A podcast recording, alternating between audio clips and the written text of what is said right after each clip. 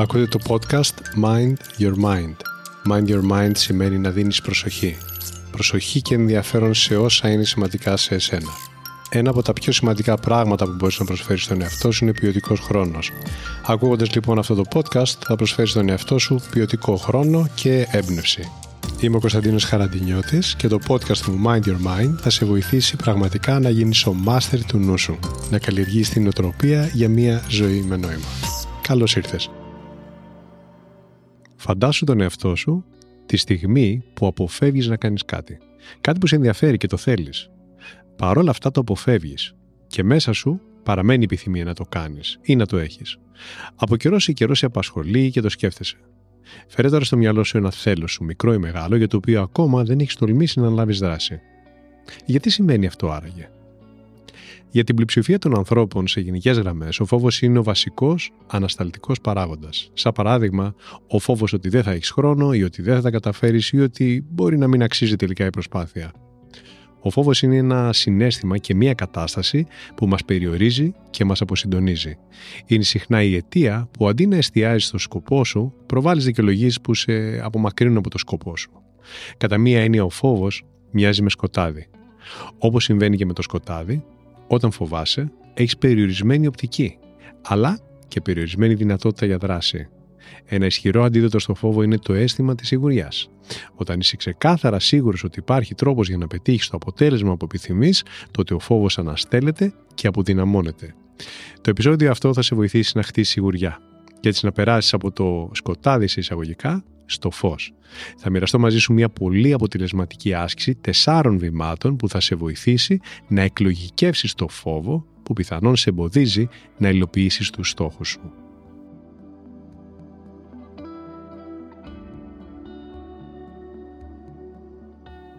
Γνωρίζεις ότι υπάρχουν δύο βασικά είδη φόβου που κοινά αναγνωρίζουμε εμείς οι άνθρωποι ως τις αιτίες που μας κάνουν να αποφεύγουμε να διεκδικήσουμε τους στόχους μας. Άκου ποια είναι αυτά. Ο πρώτος είναι ο φόβος της αβεβαιότητας. Οι καταστάσεις που μας είναι αβέβαιες, άγνωστες ή αόριστες μπορεί να μας προκαλέσουν φόβο και σε ένα βαθμό είναι φυσιολογικό.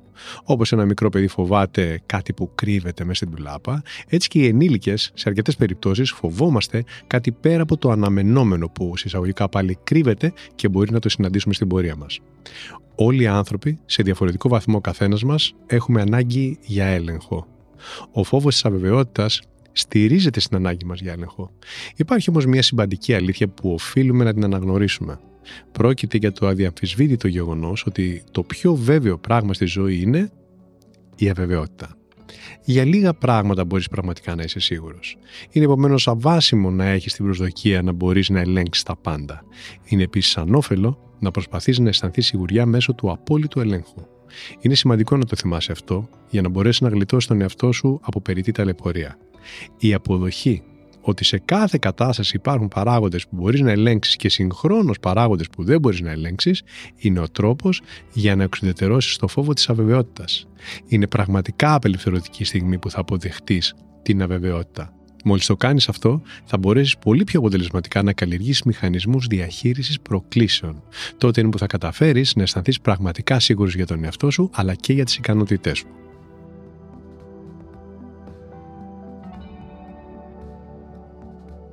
Το δεύτερο είδος φόβου που μας εμποδίζει να πετύχουμε τους στόχους μας είναι ο φόβος της αποτυχίας. Είναι ένας φόβος που μπορεί να σε οδηγήσει σε αδράνεια. Σε κάνει να αναβάλεις τα πλάνα σου και να μεταθέτεις την ανάληψη δράσης για μια άλλη μελλοντική καλύτερη στιγμή, προβάλλοντας διάφορες δικαιολογίες όπως δεν έχω χρόνο, δεν με αφήνουν κτλ. Ενώ στην πραγματικότητα αποφεύγεις μια ενδεχόμενη αποτυχία. Για σκέψου το. Αν φοβάσαι την αποτυχία, το πιθανότερο είναι ότι έχεις μάθει να τη βλέπεις από λάθος οπτική Δώσε προσοχή σε αυτό που θα πω. Εχθρός της επιτυχίας δεν είναι η αποτυχία, αλλά ο φόβος για την αποτυχία. Θα το ξαναπώ. Ο εχθρός της επιτυχίας δεν είναι η αποτυχία, αλλά ο φόβος για την αποτυχία. Διότι ο μόνος πραγματικά τρόπος για να πετύχεις τους στόχους σου είναι μετά από κάθε αποτυχημένη προσπάθεια να πατάς επάνω στο μάθημα της αποτυχίας και να συνεχίζεις σοφότερος και πιο έμπειρος. Δεν υπάρχει άλλος τρόπος. Αυτός είναι ο μόνος τρόπος για να εξελιχθείς. Κάνε λοιπόν το δικηγόρο του διαβόλου όταν σκέφτεσαι την αποτυχία και χρησιμοποίησε λογικά επιχειρήματα όταν σκέφτεσαι την αποτυχία. Μέσα από τον κατάλληλο εσωτερικό μονόλογο μπορείς να προφυλάξεις τον εαυτό σου από τυχόν υπερβολές και διαφορετικά περιοριστικά συναισθήματα. Πάμε τώρα στην πράξη. Καθώς με ακούς, σκέψου αν υπάρχει κάτι που αυτό το διάστημα επιθυμείς να το πετύχεις, αλλά κάποιος φόβος σε εμποδίζει να αναλάβεις δράση. Έφερε στο μυαλό σου κάτι; Ωραία. Άκου τώρα τέσσερα βήματα που προτείνω ως πρακτική για να εξουδετερώσεις το φόβο αυτό και να χτίσεις σιγουριά για να μπορέσεις να προχωρήσεις. Βήμα πρώτο. Αναγνώρισε το φόβο σου. Σε εισαγωγικά, κάθισε παρέα με το φόβο σου με τη διάθεση να τον κατανοήσεις και να συμφιλειωθείς μαζί του. Η εξουδετέρωση ενός φόβου, ως διαδικασία, μοιάζει με την επίλυση ενός γρίφου. Πάρε χαρτί και στυλό και στο χάσου αυτά. Τι φοβάσαι συγκεκριμένα; Με ποιες μνήμες ή στερεότυπα συνδέεται ο φόβος αυτός; Ποια ιστορία λες στον εαυτό σου και με αυτόν τον τρόπο συντηρείς το φόβο; Υπάρχει περίπτωση να υπερβάλλεις; Ποια άλλη ιστορία ή εκδοχή υπάρχει και με ποιους τρόπους θα σε βοηθήσει αν σκέφτεσαι αυτή την εκδοχή; Τι θα σε κάνει πιο χαρούμενο. Να αναλάβεις δράση, ακόμα και αν υπάρξουν προκλήσεις, ή να μην αναλάβεις δράση λόγω του φόβου. Βήμα δεύτερο. Φίλτραρε τις δικαιολογίες. Ο φόβος, όπως ανέφερε και προηγουμένως, μας κάνει να προβάλλουμε δικαιολογίες όπως Είμαι κουρασμένος, δεν είναι τόσο σημαντικό, αυτά δεν είναι για μένα κτλ. Είναι ευκολότερο να ρίξουμε το φταίξιμο για την αδράνειά μας στην έλλειψη χρόνου, αντί να παραδεχτούμε ότι εμείς οι ίδιοι είμαστε υπεύθυνοι που δεν αναλαμβάνουμε συγκεκριμένη δράση. Σε σχέση λοιπόν με το φόβο που θες να αποδυναμώσεις, εξέτασε ποια από αυτά που λες είναι δικαιολογία. Για κάθε δικαιολογία, στο χάσου και γράψε μία λύση. Θα σε πάει σε καλύτερο μέρος αυτή η λύση. Βήμα τρίτο. Οπτικοποίησε το στόχο σου. Ο φόβος σε κάνει να εστιάζει σχεδόν αποκλειστικά σε αυτόν. Για να βοηθήσει το μυαλό σου να αλλάξει σημείο εστίασης, οπτικοποίησε το στόχο σου. Φτιάξε ένα σχεδιάγραμμα σε μια ζωγραφιά ή σε αυτό που λέμε vision board, σε ένα πίνακα μπροστά σου, με τα βήματα του στόχου σου, τα υλικά που χρειάζεσαι, το χρονοδιάγραμμα και φυσικά τα ωφέλη που θα αποκομίσεις.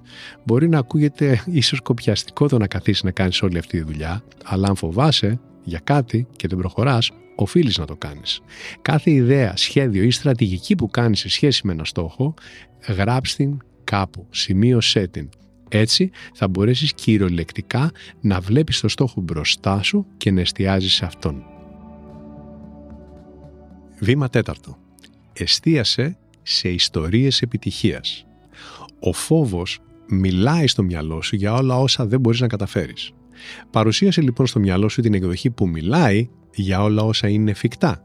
Το καλύτερο επιχείρημα για να βοηθήσει το μυαλό να ακολουθήσει μια πιο ωφέλιμη κατεύθυνση είναι να του παρουσιάσεις πραγματικές ιστορίες επιτυχίας. Σίγουρα υπάρχουν και άλλοι άνθρωποι που ήδη έχουν πετύχει αυτό που εσύ επιθυμείς να πετύχεις. Διάβασέ τους, παρακολούθησέ τους, μάθε από αυτούς. Επιδίωξε να βρεις τέτοιους ανθρώπους και να συζητάς μαζί τους. Περιόρισε την επαφή σου με ανθρώπους που σε αποθαρρύνουν και τροφοδοτούν τους φόβους σου. Εμπνεύσου από ανθρώπους που η επαφή μαζί τους και η ιδεολογία τους θα ενισχύσουν τη σιγουριά σου και την αυτοπεποίθησή σου. Δεν είναι τυχαίο ότι λέμε «Δείξε μου το φίλο σου, να σου πω ποιος είσαι».